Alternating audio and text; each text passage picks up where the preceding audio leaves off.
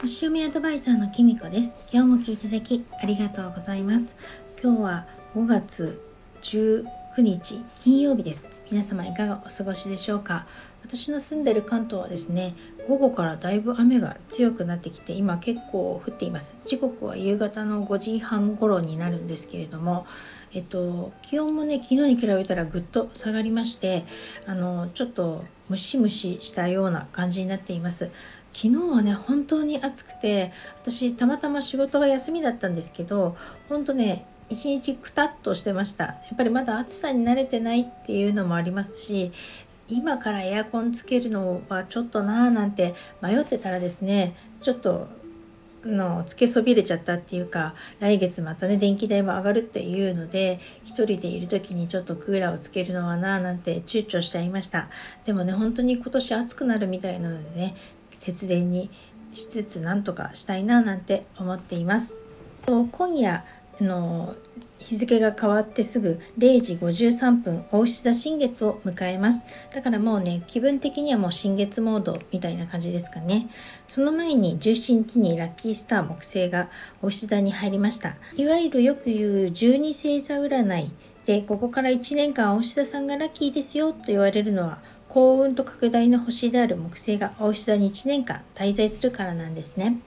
ただですね木星は幸運の星とかラッキースターって言われてますけどいいことも悪いこともこう広げていっちゃうのでそしてもともとその前に努力してたりとか何か始めてなかったら広げようもないのであの一概に木星がお牛座にいるからお牛座さん全てがラッキーですよっていうわけじゃないのでその辺はねあの悪いことも広がっちゃうので気をつけてくださいね。ちなみに私はですね知り合いにお牛座さんが結構意外と多いです。自分自身は双子座なんですけどなんかあの太陽がお牛座さんの人とか月がお牛座さんの方とかですね意外と多くてなぜかねセッションを受けてくださっている方はね今までの中で多分大牛座さんが一番多いんじゃないかななんて思います。あのじっくりちゃんとコツコツ頑張れる大牛座さん。双子座の私にとってはちょっと羨ましい存在だったりもします。と新月からお話がずれちゃいましたけれども新月ではですね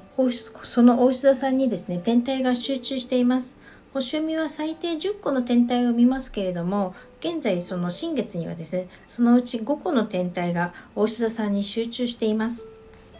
だからもしかしたら大志田さんにとってはちょっと落ち着かないざわざわするなんて感じになるのかもしれないですよね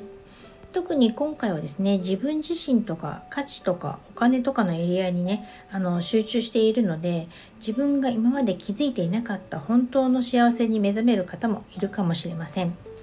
今まで感じていた豊かさとか幸せとかそれにこれで本当にいいのかな？これが本当に幸せなのかなって疑問を持ったり今までと違った角度からのお金の見直しとか資産の見直しとか本当にお金が必要なのか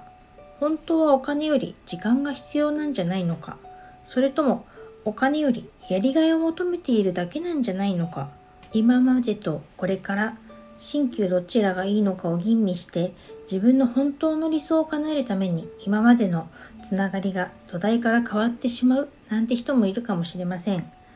とにかく前だけ向いて走ってきたお羊座木星期間からじっくり目標に向かって地道に頑張れる大牛座木星期間は今年は特に今までとは違った角度から今の状況を見直すのがおすすめです。断捨離や不要なものを片付けて自分の容量を空けてみましょう。それによって今までとは違うコミュニケーションの取り方に変化しそうです。それでは今日はこの辺で最後までお聴きいただきありがとうございました。良い新月をお迎えください。ではまた。